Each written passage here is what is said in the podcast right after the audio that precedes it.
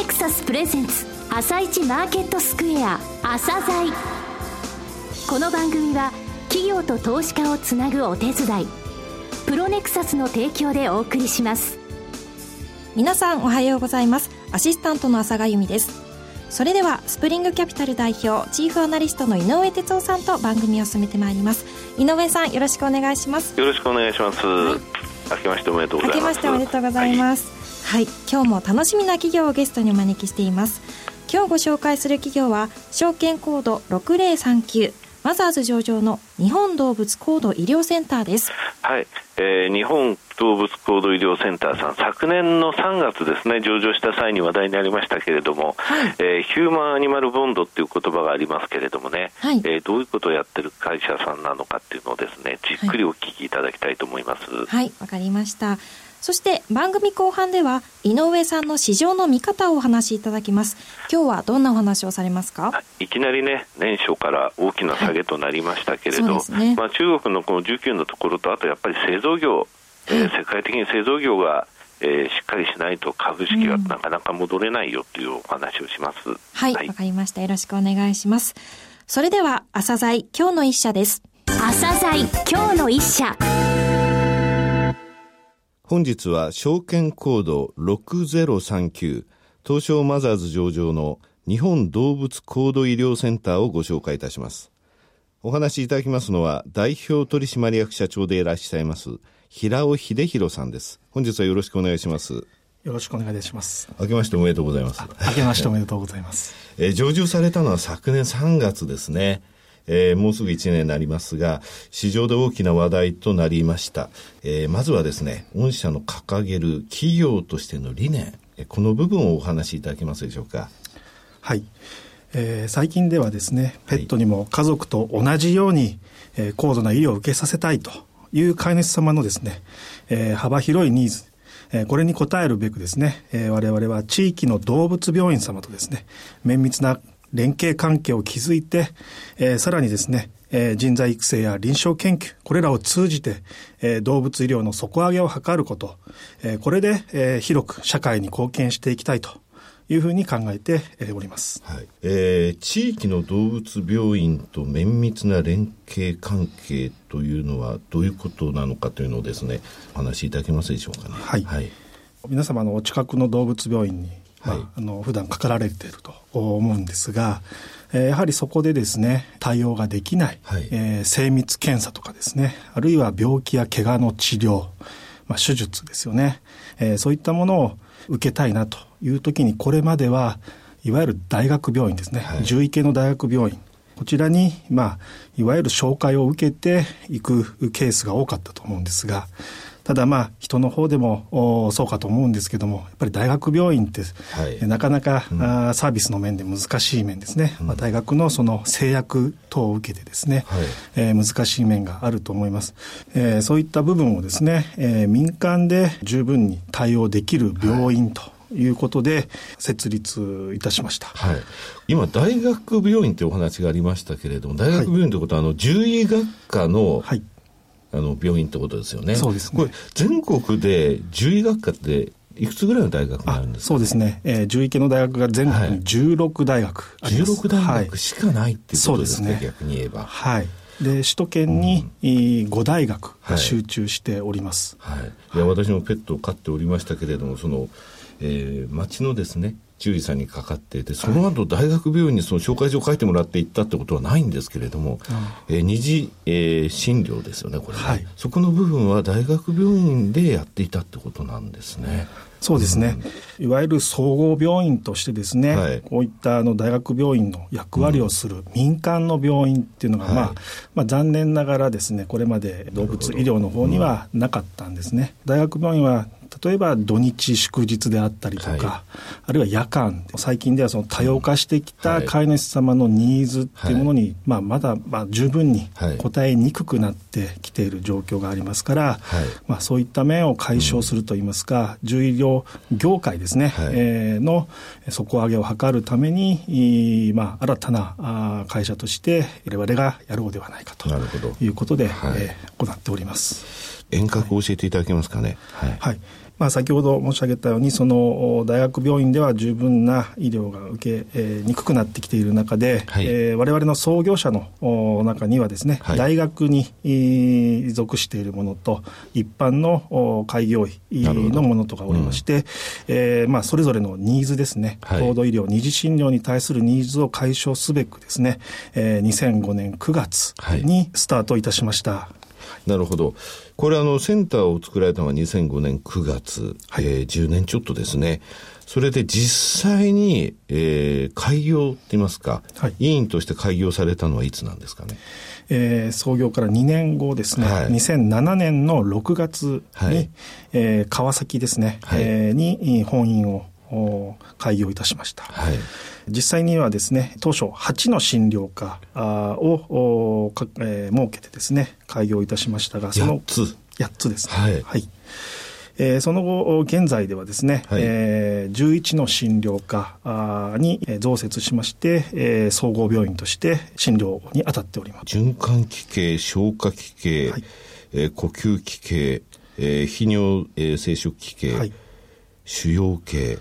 完全に人間の、えー、行動医療と同じようにその総合病院のように、えー、細分化されてるんですね。そうですね。それぞれの、はい、分野に長けたものが、はい、はい、診療に当たっております。はい。えー、画像診断施設を運営する子会社を途中でお持ちになりましたよね。はい、そうですね。この画像診断を専門に行うキャミックという会社がございまして、はいはい、えー、まあ、一般の動物病院ではなかなか導入の難しい CT や MRI ですね、はい、こういったあ、まあ、高度な医療機器を、まあ、備えておりまして、はい、えー、紹介をいただいたあ患者様にあたる動物をですね検査を行いまして、はい、えー、その診断結果を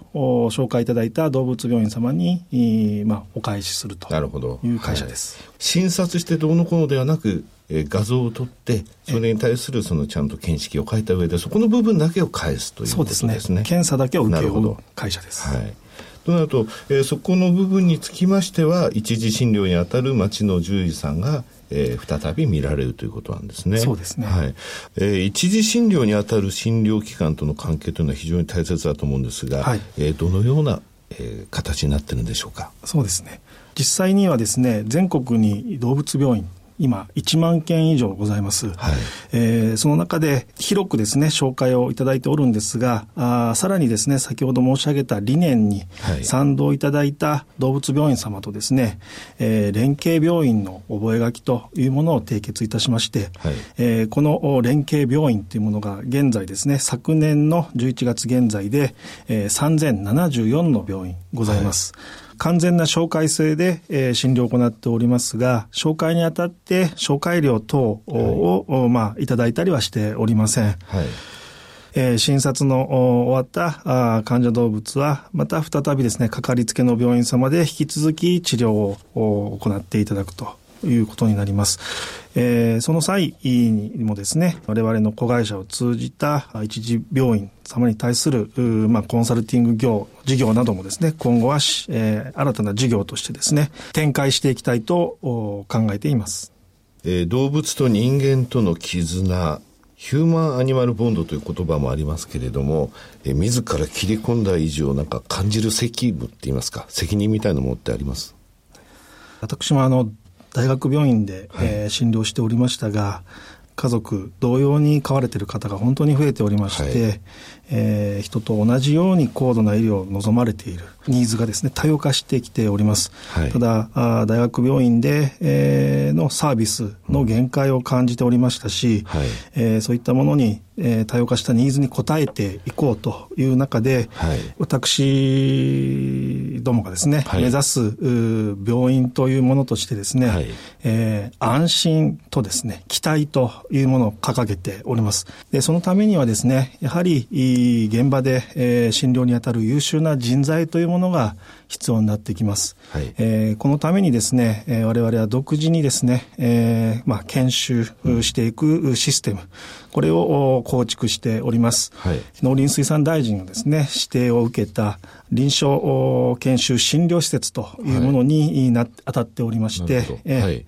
えー、2年間のカリキュラムを駆してですね、専門性の高いですね、獣医師の育成に力を入れております。はい、まあ、我々とですね、えー、大学病院の違いというところで、大学は、まあ、教育やあ研究というものがメインになってきます。はい、我々のようなあ民間の病院では、基本的には確立された治療をしっかりとですね、はい、安定した治療を行うという施設であるべきだとは思っておりますが、はい、実際にはまだまだ我々が経験していない、あるいは治療技術のですね、治療方法の確立していない病気に当たることが多いです。はい、えー、日々そういった病気、怪我に対してですね、新しい技術に対して新たな試みをですね、強いられる状況で、日々チャレンジして頑張っている状況があります。ですので、そういった、あまあ、日々の診療、経験を通じてですね、はい、えー、得たものを学会等でですね、症例の発表をし、また、あセミナーを開催することで、はい、えー、地域の獣医療ですね、えー、病院様の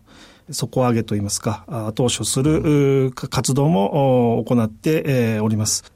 かなりニーズが日本全国にあると思うんですけども、そういった部分ってどうお考えでしょうかね？そうですね。先ほど申し上げたように全国に我々に賛同していただいた病院様ございますが、はい、実際北海道から沖縄に至るまでですね、え紹介を受けますが、実際のところはまだまだ数は少ないです。はい、どうしても病院にかかるということは距離というものが、うんはい、あそうですね。障害になってきますので、この拠点をですね、えー、今、川崎と名古屋にございますが、さらに全国に、えー、広げていくことで、うん、このニーズに応えられるように展開していきたいと考えております。はい。えー、最後になりましたが、リスナーに向けて一言お願いします。えー、昨年のですね、3月に、まあ、動物病院としてはですね、日本で初めて上場をいたしました。はい、その背景にはですね、えー、家族同様に高度な医療を受けさせたいと、いう、まあ、飼い主様のですね、えー、ニーズ、それに応えることで始まったわけですが、えー、まだまだ全国にですね、そのニーズに応えられてない状況があります。えー、全国に今後展開していくことで、この夢の実現をしたいと思っております。えー、そういった意味で、まだまだの企業ではありますが、長い目でですね、はい、えー、見て、応援していただきたいと思っております。よろしくお願いいたします。平尾さん、本日はどうもありがとうございました。ありがとうございました。今日の一社、日本動物高度医療センターでした。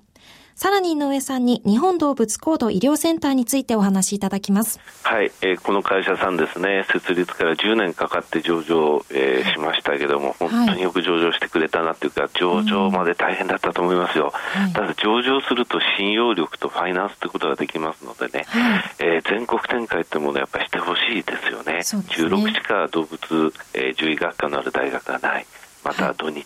えー、時間外の診療等を考えますとね、えー、こういう日医療の、えー、診療機関専門、えー、を11も持っている総合病院ですね、うん、非常に社会性の高いということをですね、はい、えー、やっぱり、えー、ヒューマンアニマルボンドえ家族と同じように考えている家族と同じような治療を受けさせたいそういうニーズに応えるという部分ですね、はい、えー、単身世帯とか、えー、あと核家族化こういった中で本当に社会性高い会社さんだと思います。はいわかりました。それでは一旦お知らせです。